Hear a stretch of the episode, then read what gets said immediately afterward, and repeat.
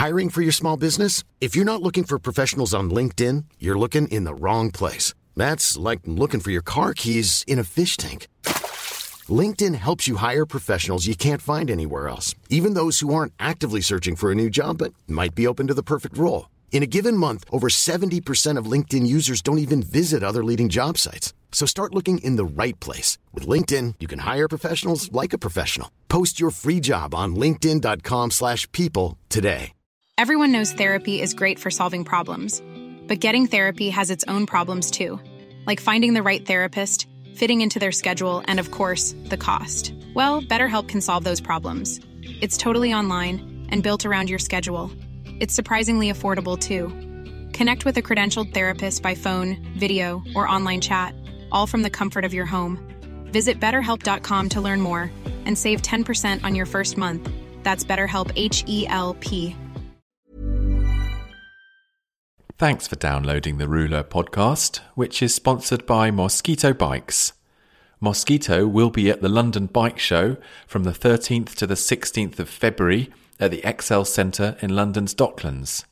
So drop by and see their range of custom bike brands, talk to them about bike fitting, and check out some great clothing, accessory, and nutrition bargains, all at stand LB1615.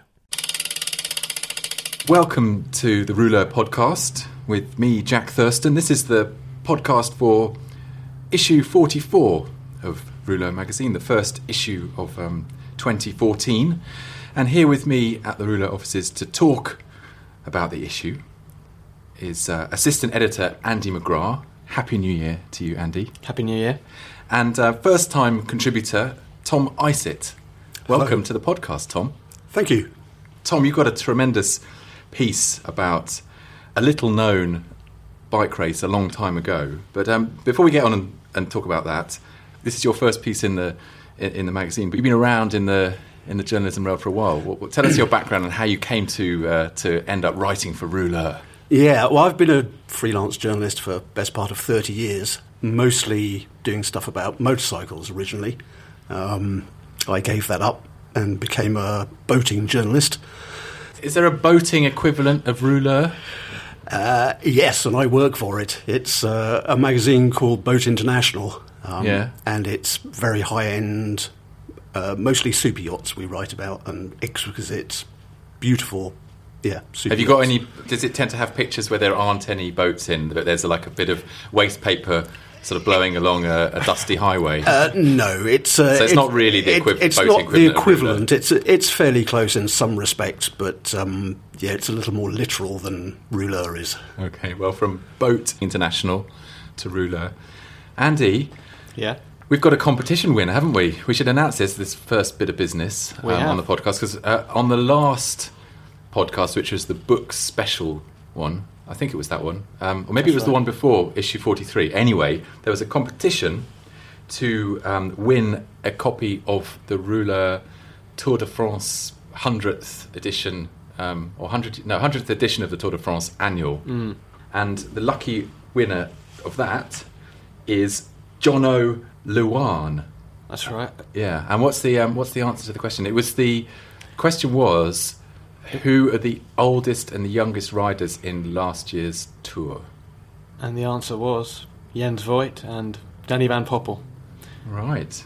So are we uh, letting him him know and getting in touch and hoping he doesn't live in um, the Pacific Islands or somewhere like that? that is going to have to charter a uh, well a boat from your magazine to, to send. I'm sure we could find something suitable on its on its way. So well done Jono. Sorry it's taken a little bit of time to announce your success, but no doubt it's all the sweeter.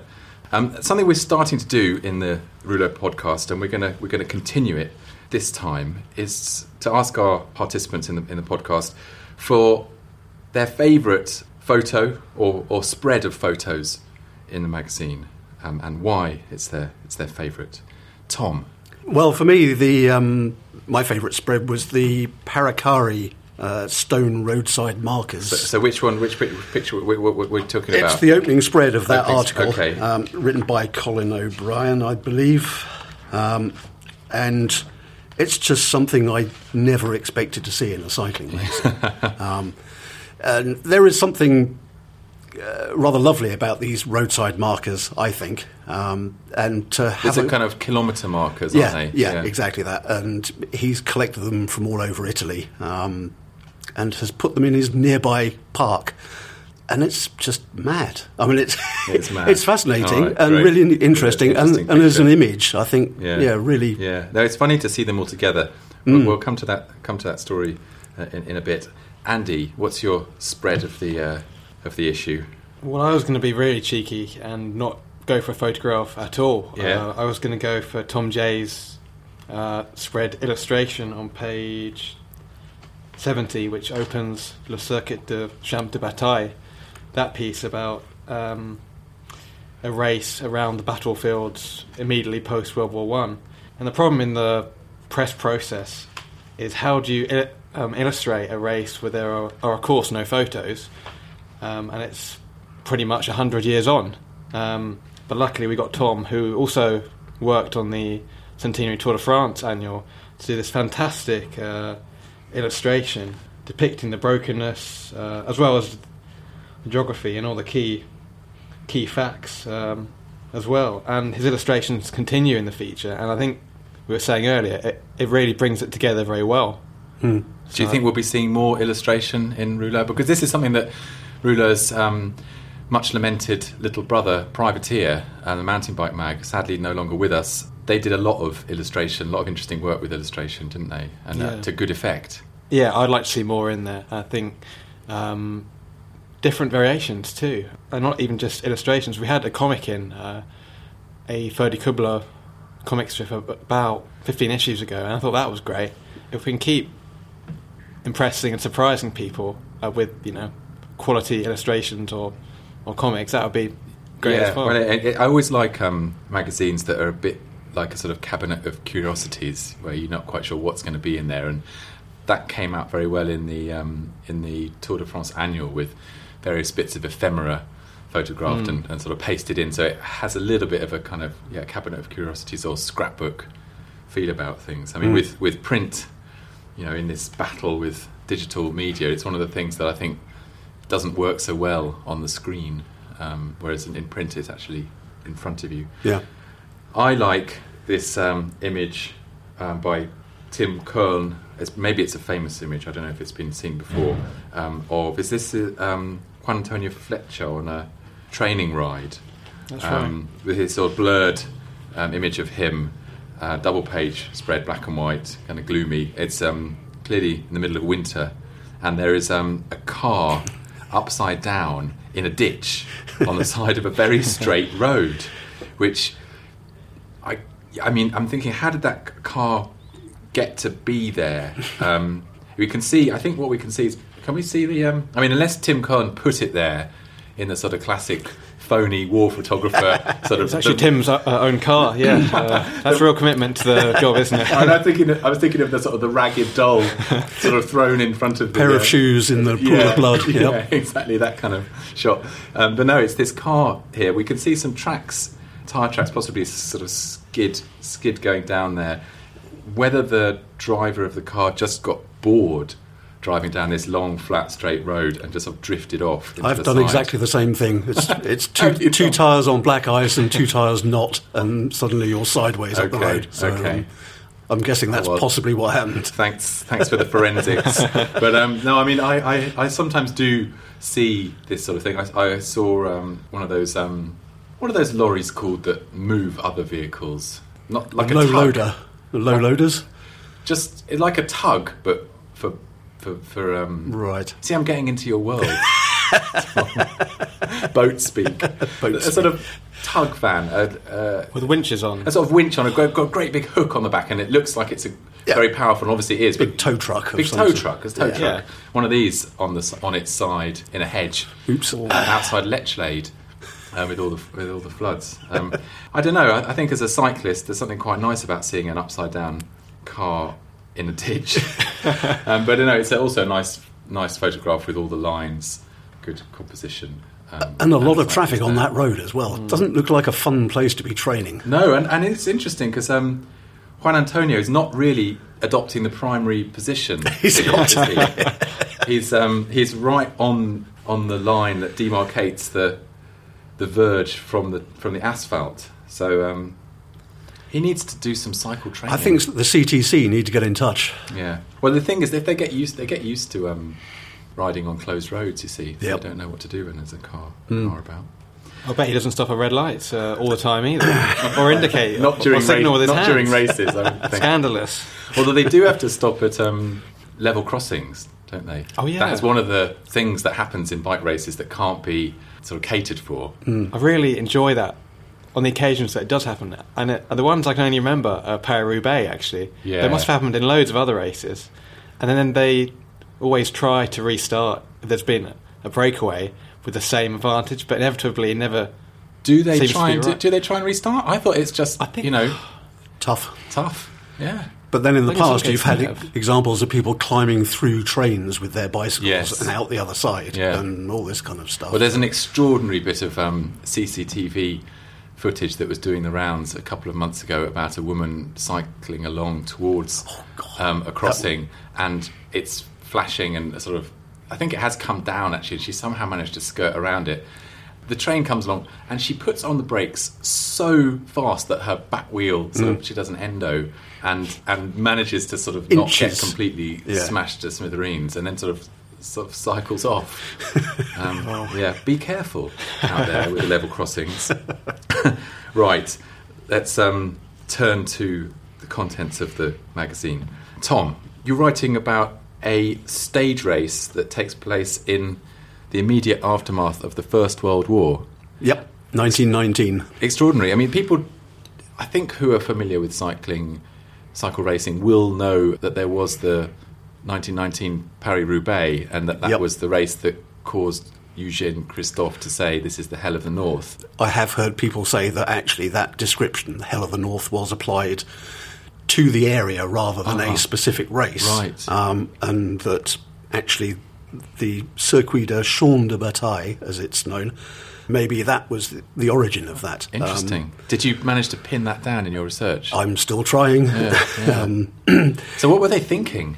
Well, it was the classic thing where a newspaper needed to increase its circulation, so they thought they would organise a race after the, the First World War around the battlefields. Um, there was a huge tourist industry sh- immediately after the war for people to come and visit the battlefields. Really, is that There not was. regarded as bad taste? Well, the, the problem was that most most people killed never came home. So relatives, in order Okay. to have some kind of closure, they very often went to the battlefields. Um, So it was a kind of, I mean, you could call it tourism, but it, It was, was. very much a, well, not like tourism, like two memorial weeks tourism. in, uh, in, in uh, Tenerife. It's, uh, Yeah, it was memorial going To see tourism. where your family had, had disappeared into the, Yeah. the, the mud. yeah, and Michelin produced a, a set of guidebooks in 1919 for people who were motoring around these Yeah. battlefields. Uh, it's quite extraordinary um, to our modern way of thinking, but that's how it was in those days.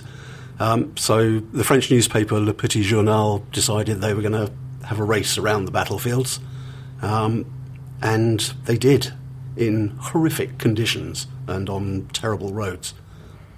There was a political edge to uh, organising a race as well, wasn't there? As there often was in those days, on the early days of these um, big bike races, to sort of demarcate territory. Absolutely. Um, at the end of the war, uh, the French got Alsace Lorraine back from the Germans, who had annexed it 70 years earlier. Um, and this, this race ran all the way along the, the new boundary as if to say, you know, this is now ours. It's like beating the bounds.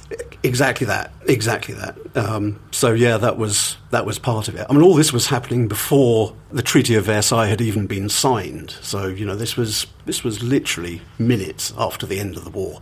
And there's an influenza epidemic raging. Yes. So, so- I mean, I can't, I'm almost amazed that there were roads at all. well, there weren't really. Um, you know, most of the roads were dirt tracks before the war, and were now filled with shell holes and you know the leftovers of warfare. So yeah, the, the conditions were horrendous. And it was a multi-day, a five-day race, was it? Five-day race. and, and very very long stages. Yeah, the, Was that typical of the time, or were these particularly long, or were they particularly bad given the conditions? Because in the 1920s, races were getting longer and longer, weren't they? There was that era of sort of 350 kilometre, 400 kilometre stages. Yeah, I mean Bordeaux, Paris, for instance. You know that was 500 odd kilometres. Um, so th- these weren't particularly long by the standards of the time. But if you could imagine, you know, cycling ac- across a ploughed field for 300 kilometres, that's almost what they had to do. And they also had problems with knowing where they were going because there were no road signs, there was no road book. And there are instances of people having to get off their bikes and search through the rubble to find out where they actually were and where they had to go next. But yet it attracted the top riders of the time. I mean, for, sadly, many of the best riders of the pre-war era didn't make it through the war, or I suppose retired during the war. Um, so it was a, a diminished peloton. Yeah, um, I mean, a lot of the French riders perished in the First World War. There were, I mean, I think we've found the names of something like 70 of them who, who died. Um, but this race attracted some quite serious riders. Uh, Oscar Egg was, you know, one of the greatest champions of Switzerland. There were, there were some great French and Belgian riders racing, mainly because it had a huge purse. This race, they, you know, it was an eight thousand franc prize for the winner, which was a huge amount of money in those days. And so, did it have the desired effect for the circulation of Le Petit Journal? That I don't know. They didn't do it again because it turned out to be so, such hard work. Um, so Le Petit Journal continued um, publishing for decades afterwards, but um, they didn't organise another race like this. The, the next one they did was a flying race. Right. And do you think the reason why we don't know much about this race, thanks to your researches, we now do know much more about it? Do you think that's because it was not organised by uh, Lotto and Desgrange or, and, and, the, and the myth makers? What, why did it fall through the, the, the cracks in the floorboards of cycling history? I think it was such a brutal experience for everyone concerned that nobody was. Wouldn't to- that add to the appeal to people trying to memorialise sort of such an such an event? I s- Are there no photographs? Uh, Well, I suppose that's that's part of it. I think uh, there were other things um, that were relevant. For instance, the Tour of Flanders. Um, it, it it kind of trod on the toes of the Tour of Flanders in in a, some respects, um, and that had far more prestige and history behind it. And I think that you know there there wasn't room for both of those races. I think it had to be one or the other, um, and the Tour of Flanders won. And there are some fantastic stories in here of, uh, of overcoming adversity uh, to terrible conditions. For example, I'm just looking at an illustration of a rider who donned a woman's fur coat uh, to make it to the finish. But I was wondering, as there were no photographs and very little um, testimony, how did you research uh, all these things and get all these fantastic details? Well, fortunately, it was very well reported by Le Petit Journal itself. Right. Um, and all of those copies are available in the French National Archive. Okay. So I spent a lot of time with my friend Savan translating Ah, right. French newspapers into English to, to glean the details. Um, so, yeah, that was a, a lot of rummaging through the, the Bibliothèque Nationale. I see, and that's online. It's not That's in Paris or anything, is it? No, no, Okay, that, good. fortunately, that's online. I didn't actually have to go to Paris to do that. So, that's uh, handy. yeah. Had you heard about this race, Andy? Not really, which is why it's a delight to have in the magazine too. I mean, if I'd heard of it, it was only in the kind of vaguest sense. Well, I only I, I stumbled across it when I was reading um, an e-book called "A Hundred Tours, A Hundred Tales" by Suze Clemitson, and she mentioned just in a paragraph that this race had happened. I thought that sounds really interesting, so started to do some research, and that's kind of where it started. Yeah, and I haven't read that ebook. Is it good? I love it. Yeah, Yeah. it's excellent. Yeah, very I- I- interesting. it's one of the, it's on my list. Um, I think she's quite interesting because she's francophone and Yep. therefore is able to draw on a lot of materials that the uh, The rest of us Anglophone researchers and, and journalists don't. And you often find, I think, in the English-speaking world uh, or the English writing world about cycling, particularly about continental cycling, the same sort of stories seem to go round and round and round. And it's almost as if everyone's just referring to someone else's Yep. um, account, which is ba- backed up by someone else's, and then you end up in a sort of circle, Yep. and you're never quite sure what's actually the truth about the matter. Um, You know, these things become carved in stone Yeah, where they may not necessarily. Yeah. Andy, you are a young member of the Rouleur team. I think it's fair to say, very youthful chap. Um, but Thank you. in researching this story, you must have felt like an old geezer. That's Um, right. Your, your story in the in, in the magazine. Well, the opening story is uh, it's about the junior peace race, and part one anyway is being embedded with the ODP, which is the Olympic Development Program. So it's a best six, 16 to 17 year old uh, British cyclists. And I think, luckily, I'm still just about young enough t- to kind of remember the teenage drive and what it was like. Because it isn't, it isn't just a, um, about their ambitions and their dreams and their goals to ultimately all succeed in professional cycling, which, frankly, brutally, one or two may have successful careers, but the rest won't. But it's also just about being a teenager and, say, the awkwardness of that sometimes. It was funny, uh, say, on the start lines, the pro peloton normally rushes out of their gleaming team buses with a minute to spare to avoid us annoying hacks or just because they have it dialed in, that routine. But 15, 20 minutes before the start, the whole of the junior peace race peloton will be there. Getting cold. anxious, getting cold. and barring a few, they all keep in their own circles, either silent or chatting to one another. But you can sense the anxiety. And every day is so important to them. It's a really nice reminder because sometimes with the World Tour pros, it is very businesslike. And it does become a routine, of course, because they're doing sometimes 100 race days every year. But uh, with these, and I went to Junior Paris Roubaix too, they really value putting on that, uh, that national jersey every single time, and they're really fighting for everything. It was a strange experience because a junior peace race is in northern Bohemia in Czech in the Czech Republic, about an hour's train ride from Prague, uh, which is how I got there actually. Uh, the Prague Metro is fantastic. But anyway, um, it's a strange place because it's in Litimer, uh, Litimerzica. I hope that's the right pronunciation. Uh, it's a beautiful Bohemian, typically Bohemian town, but the HQ is a race HQ. It's in Terezin, which is a few kilometres down the road, and that was the scene of a Holocaust atrocity. Basically, uh, it was turned into a ghetto, and I think a quarter of the people in there perished. So the disparity between those two things, and the fact that Terezin doesn't seem to have recovered at all. It's it's chilling going around the Ghetto Museum, which is what I did with uh, Matt Winston, the ODP coach, and Martin, the mechanic there. It's like going to the Imperial War Museum. It it isn't something we should ever forget, and it it's always shocking. Yeah, um, and the riders don't see that, but they don't have to because they still get the impression that it's an eerie, empty place. Like the grass isn't hasn't been cut for most of it. It's it's just quite strange. Yeah. So tell us about the um, Olympic Development Program. Is that a is that the conveyor belt that's been pushing out all these great British riders over the last um, I don't know ten or fifteen years? Is this a sort of Peter Keen initiative? Is this the thing that we have to thank for all the uh, all the medals that have been raining down on British cyclists over the last uh, few years? I'm not certain if it came along with the academy. I think the academy with Rod Ellingworth um, and Peter Keen uh, that was first. But this has certainly been along the last five years. I okay. think.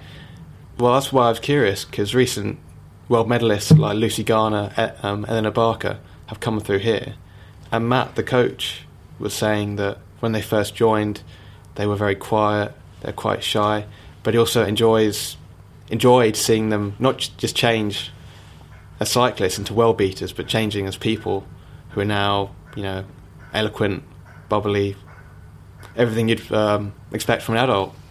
Yeah. And is there a typical route into this program for the riders that you could discern amongst those that you um, spent time with? Into the ODP? Yeah. I think the big fight for for selection on the ODP because some riders in the team are already part of the program and some can be drafted in from outside is in the British Junior Racing Series. So there'll be all the Brits will be going at it hammer and tongs, and then That's quite funny too, because uh, as soon as they're picked for an international race, the mantra is to always ride as a team, no matter what happens. So you go from potentially uh, flicking your rival in the ditch in a British race to having him help you in Czech Republic. That's cycling too, isn't it? As well, I suppose. You spent some time with Tao Geoghegan Hart, um, who is much talked about, um, not least because he's a Londoner from Hackney. Um, what do you reckon? First, Going to be a star? Yeah, Or he already is a star. the pronunciation. I'm not sure how to say his name. I think it's Teo Jockenhart. Oh, right, okay. But certainly when I was at Junior Paris-Roubaix and hi his name was on the PA because he was uh, on the podium, the French commentator was absolutely butchering it. I heard Teo John Mingham, and I'm sure he'll get a lot of name problems um, in the next few years. Well, we better put a better put a call into uh, Phil Liggett to get the uh, correct pronunciation. Will you do that, Tom? yeah, because I've obviously fouled it up. well, I'm just going to interrupt the podcast to tell you that the correct pronunciation we have discovered is Teo Geoghegan Hart. That's Teo Geoghegan Hart. So, um, I guess Andy had it half right, and I had it half right. Apologies, Teo. Back to the podcast. But yes, he is of that group. I suppose he is already the outstanding talent. I mean, and he's he's got it already. He's got that star a star quality. It's kind of hard to pinpoint, but there was a time when he was just standing on the podium and he had his arms around one of the girls, and he's got a David Millar type way of moving, a confidence that isn't becoming of a 16 year old. I mean, I wish I'd been that confident when I was 16, 17.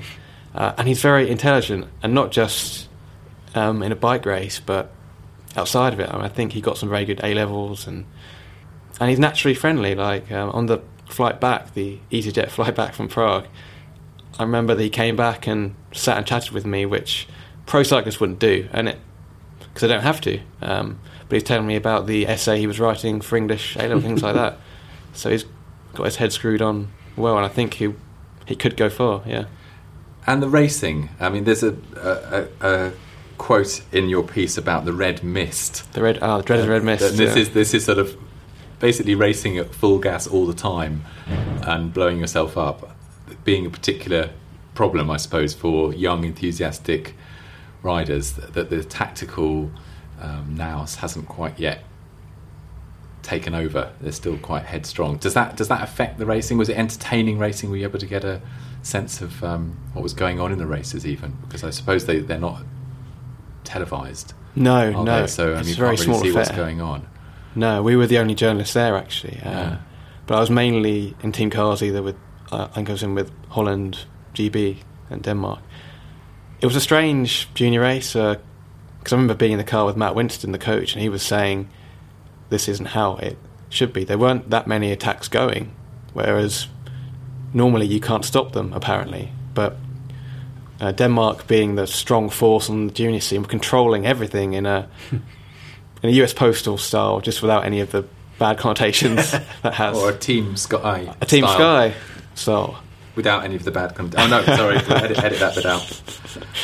Um, uh, there was a big mountain on stage three, uh, climbed twice, and that that had a huge effect. That exploded the bunch, and that was impressive to see. That was that could have been an adult race, kind of the way they were dealing with it tactically, and the effect it had on the riders.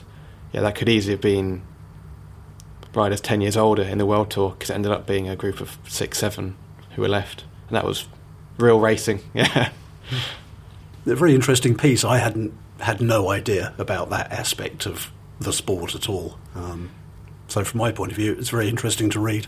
Yeah, no, it is something that I think Rouleur as a magazine has done more than than any other publication that I can think of is to look at the pyramid Yeah. that, that leads to you know the the top of the sport to see how it is that riders are made. Yeah. Um, and it's Yeah. an interesting part of that But- story, Andy. They're different. Well, well, that's the interesting thing. They're doing things differently. Like they're making the teenagers build their bikes before the race, Mm. and even having Matt Winston as coach, who is a 26-year-old, that is completely unorthodox. I mean, normally DSs are these old, broad, 55-year-old some things with cigarettes hanging out of their mouths and bellowing on the loudspeaker. Okay, that's a stereotype. But you know what I mean? I mean, they're Mm. ex racers who have been there, done it, and got the t shirt. Yeah. So he brings something completely new, and I'll be very interested to see where he goes in the future too, because it's his future that should be considered too. I think he said that he wouldn't mind eventually possibly going to the Olympics as a coach at some point, and with his current progression, I I think that's very possible. Yeah. Well, you heard it here first, and you can read about it in the magazine. Um, let's talk about kilometre rocks, um, kilometre stones, milestones, Bollards they are. bollards. Well, that's the thing. You see, we talk in kilometres, don't we? Um, in in Rouleur. Yeah, we Um, do, yep. But the English word for these things is milestones. So these milestones have been collected from around Italy, maybe even around the continent of Europe, um, and assembled into a kind of memorial garden in the foothills of the Dolomites in uh, Trentino province of northern Italy by a chap called Dario Pegoretti, who's uh, no relation of the famous frame builder of the same name. And each milestone, um, it looks as though there's about several dozen, has been dedicated to a particular rider and um, and he's also he's he's sort of tried to make a certain connection, hasn't he, the collector, with the rider, so that um, the one that he's dedicated to Laurent Fignon goes slightly yellow in the. Uh, it's a certain kind of limestone that goes slightly yellow in the rain. Yeah. Um, I like collections, Tom. Yep.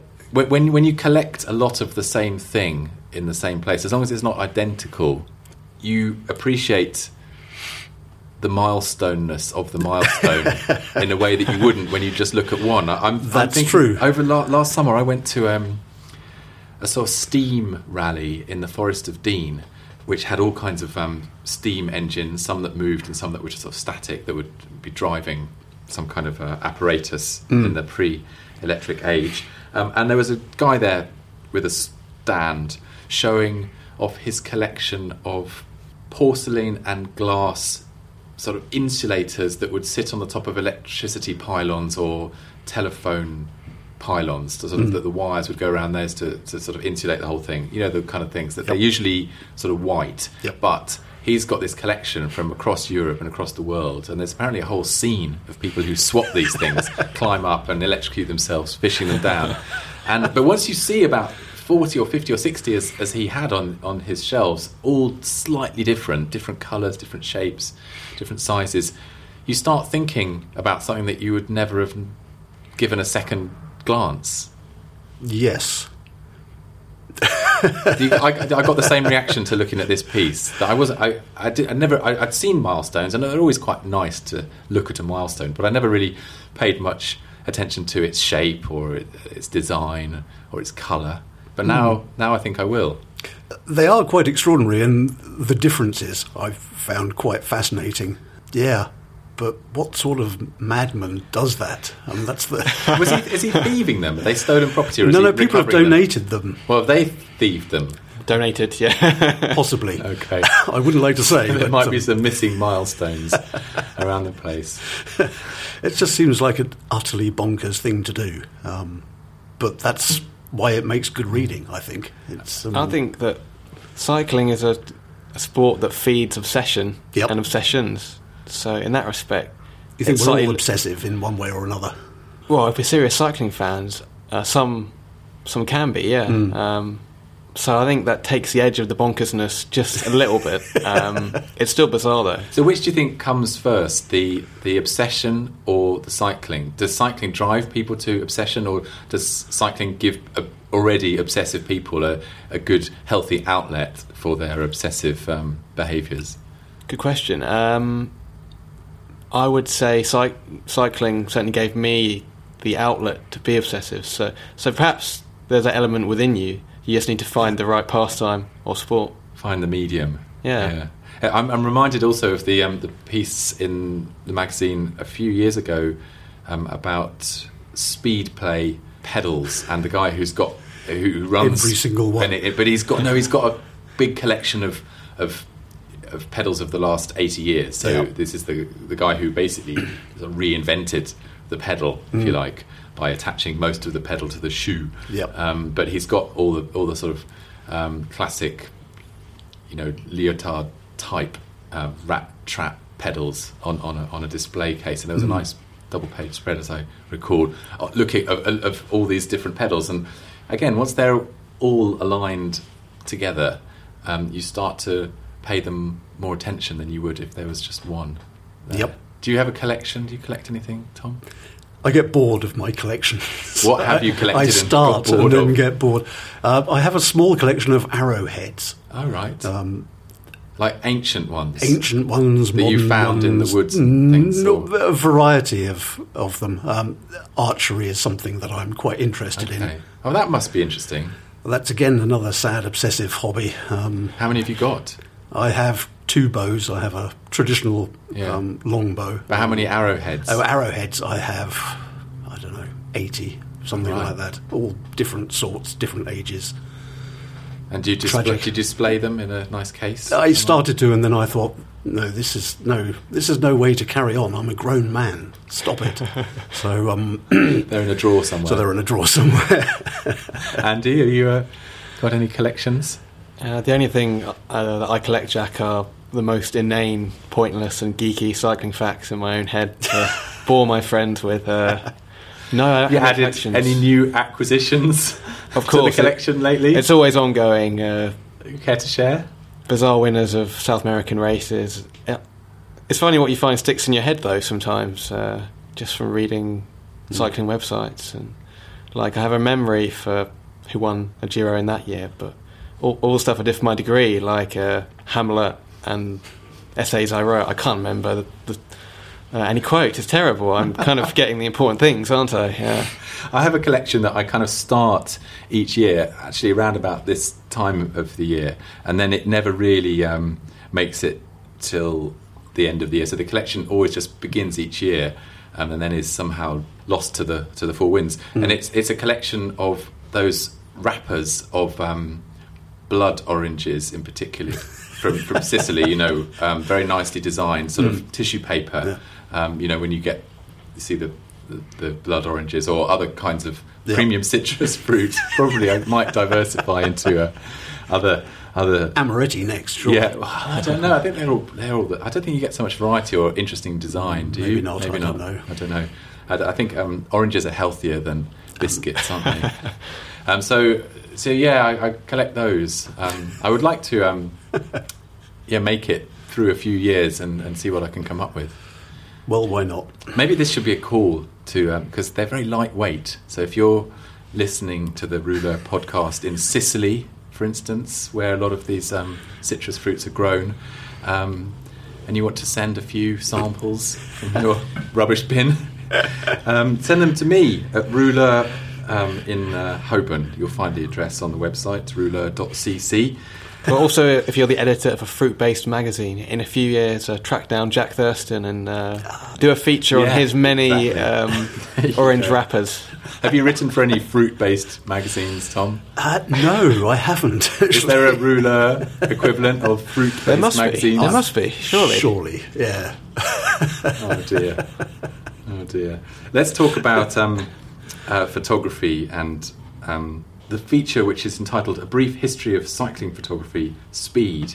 Now, this suggests to me that this is part of a series.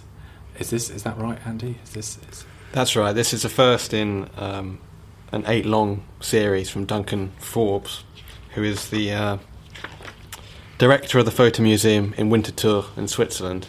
Um, he had this idea of um, this column uh, explaining more about photography and cycling, kind of connecting um, a lot of the basic feelings and um, emotions and things we see in the sport to photography.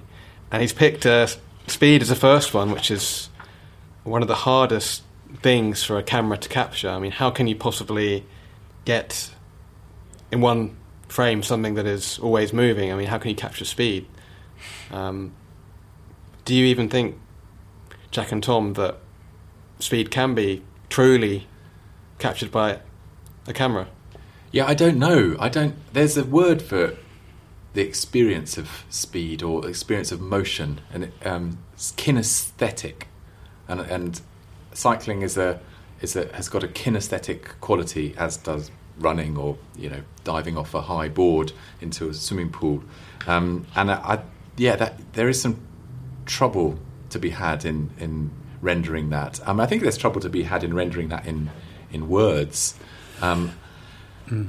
It can be done. I think people have done it. I think photography is actually one of the harder uh, mediums to render that kinesthetic quality of cycling in. And I think he did, that does uh, Duncan Forbes does discuss the challenges, um, particularly because I think the early photographers were fascinated by the possibility of photography as a way of stopping motion. Yeah. And the early photographers, you know, were desperate to catch things that the human eye couldn't see. So famously, the, the it was the bet about whether a horse, I don't- I can't remember whether it's all four legs leave the ground or all four legs are on the ground when a horse is galloping, and that was that Edward Muybridge. Yeah. It was he. Um, Yeah, he did a series of photographs and he to show the the traditional Stubbs oil paintings where they're all four feet off the ground. Never happens. Um, never happens. Okay. whatever. So I they've always got a can't foot- remember. always got a foot on the ground I may have got that wrong, but that, that was the idea fence. of Right. Muybridge.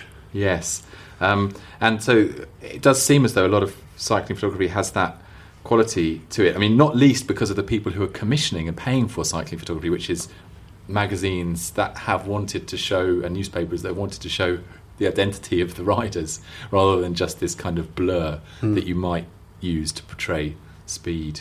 I've often found that the the mountain bike magazines do it so much better. Um, if you look at the photography in some of the mountain bike magazines, they get that impression of speed and movement um, far more than I think the road cycling ones do. Is that because the cyclists that they're photographing are kind of six foot in the air? possibly something to do with it? Um, and they have possibly more control over how They know where it's know, going to where happen. it's going to happen. Yeah, um, yeah. You know, obviously covering a stage race is very very difficult. Yeah.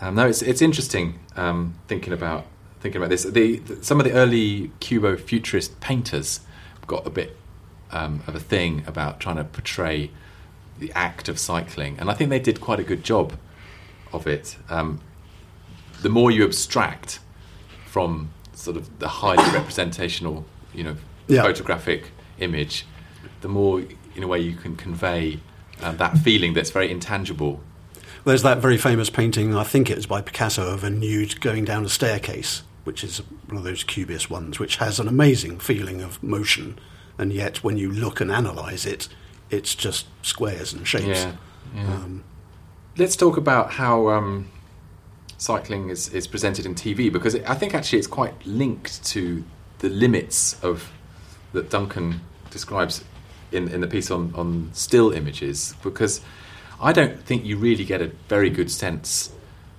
from the still images of the speed of the cyclists, um, certainly in the image, images that he's presented here.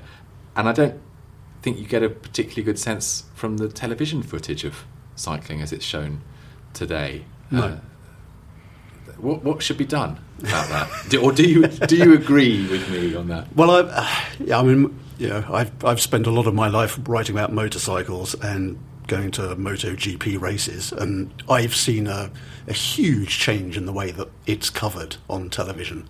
And you know, they now have onboard cameras. They have these um, gyroscopic onboard cameras, which give you a fantastic view of what the rider is doing. And you never really see that in cycling. You know that they're descending fast, but it's filmed from a helicopter, you know, many hundred meters up.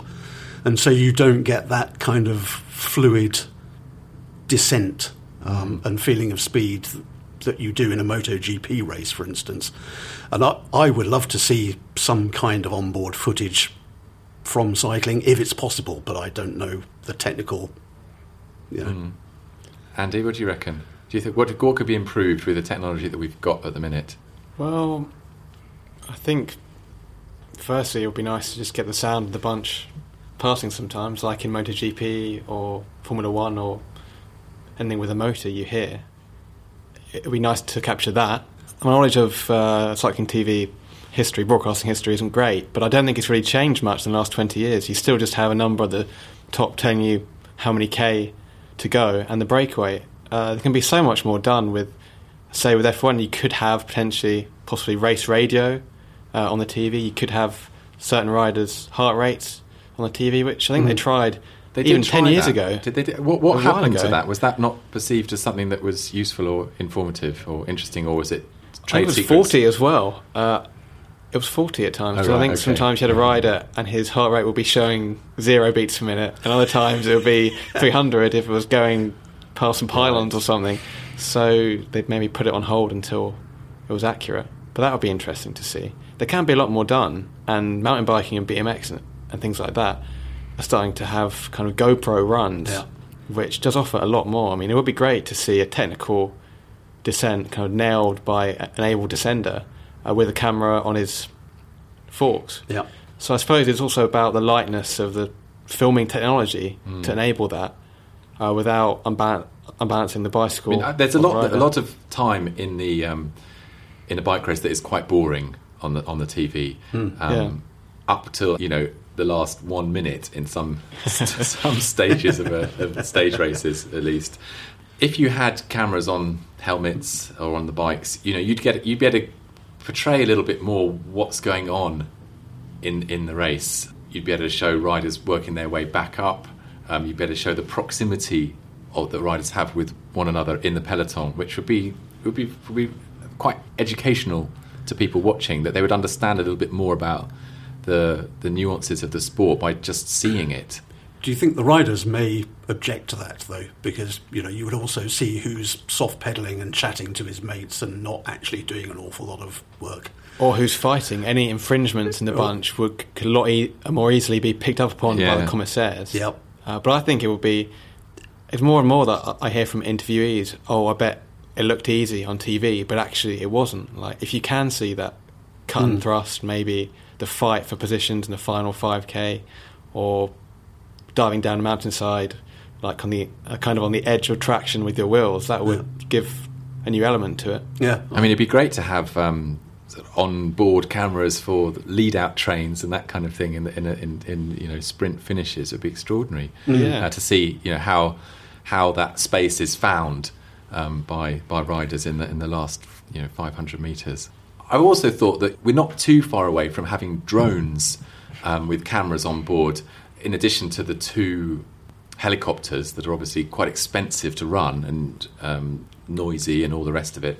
Um, you could have a lot of drones, um, and they they probably could come in a lot closer than a uh, than a helicopter can come to uh, to take footage. It's going to require some skillful flying from somebody, but um, Well, you know, ex riders could be. You know, you could have Sean Yates um, you know, piloting, piloting the drones. One. Yep. This makes me think of, of Star Wars. To be honest, I Cavendish don't know why. watch out, hadn't he? Yeah, or Drone Wars. Drone Wars. Yeah. Yeah, well, it's just unmanned, um, unmanned helicopters. Well, if you've got a good idea for how cycling television coverage can be improved, um, drop us a line. Um, and we'll tell the UCI, and they'll say no. well, they might say yes in a few years' time. Yeah, yeah. okay. Great. Well, I think that just about wraps it up. I mean, there's a, a lot more in the magazine. We've got um, the second half of Andrew Curry's feature on the Arctic race, featuring um, photographs by Timm Kölln. Um, very scenic part of Norway by the looks of things, with some very enthusiastic locals. Um, we've got columns by Matt Seaton and Robert Millar, and we've got what else have we got in here? Oh yeah, here we are. Uh, the uh, the Danes. The Yes. Danes. What are the Danes writing about, Andy? well, Morten Okbo and Jakob Christian Sorensen have done a piece. Sorry, Guy just always The Danes. refers to them No. as the, uh, Guy and Ian refer to them as the Danes. they are our Danes. It's, it's a loving term. It uh, is. term of affection. We love Danes. Uh, they've done a piece on Rosella Bonfanti, who is RCS's source of sure information. So she's a conduit between the um, race organisation and the teams. So she passes it all on. Um, it's it's very interesting. Uh, Well, it's absolutely worth fascinating insight into how these things are run. Because again, as a, a relative amateur, I I have no idea how these things are put together. Um, and to see, you know, that there's one lady with four radios and a phone kind of pulling it all together. I found found fascinating. That's the other thing. I mean, she's a lady, and cycling is a traditionally chauvinist sport. But I didn't even. She can multitask. That's it. You see, that's what it's all Well, about. well, but yeah, I didn't even pick up she was a, um, a she until I just reread it about an hour ago. I was like, oh yeah, of course. So What the photo the photo spread of her with the umbrella didn't didn't, did give it away. it's a giveaway, but There's something about her that reminds me of that um, police officer character played by Frances McDormand in Fargo. Ah, you see, No. I had her down as Blanche from Coronation Street. Okay. well, you can make your own mind up um, when you take a look at issue 44 of Rouleur magazine. Thanks to Andy McGrath and Tom Isitt. Cheerio. Bye. Bye. Thanks for downloading this edition of the Rouleur podcast. You can read Rouleur magazine, which comes out eight times a year, by taking out a subscription. Go to www.rouleur.cc or you can pick up the latest edition at a growing number of bookshops and bike shops. If you've got an iPad, you can read the magazine on the iPad, not only the current issue, but a handful of back issues as well. You'll find it in the Apple Bookstore. Even when we're on a budget, we still deserve nice things. Quince is a place to scoop up stunning high-end goods for 50 to 80% less than similar brands. They have buttery soft cashmere sweaters starting at $50, luxurious Italian leather bags, and so much more. Plus, Quince only works with factories that use safe, ethical, and responsible manufacturing. Get the high-end goods you'll love without the high price tag with Quince. Go to quince.com slash style for free shipping and 365-day returns. Mom deserves the best, and there's no better place to shop for Mother's Day than Whole Foods Market. They're your destination for unbeatable savings, from premium gifts to show-stopping flowers and irresistible desserts. Start by saving 33% with Prime on all body care and candles. Then get a 15-stem bunch of tulips for just $9.99 each with Prime. Round out Mom's menu with festive rosé, irresistible berry chantilly cake, and more special treats. Come celebrate Mother's Day at Whole Foods Market.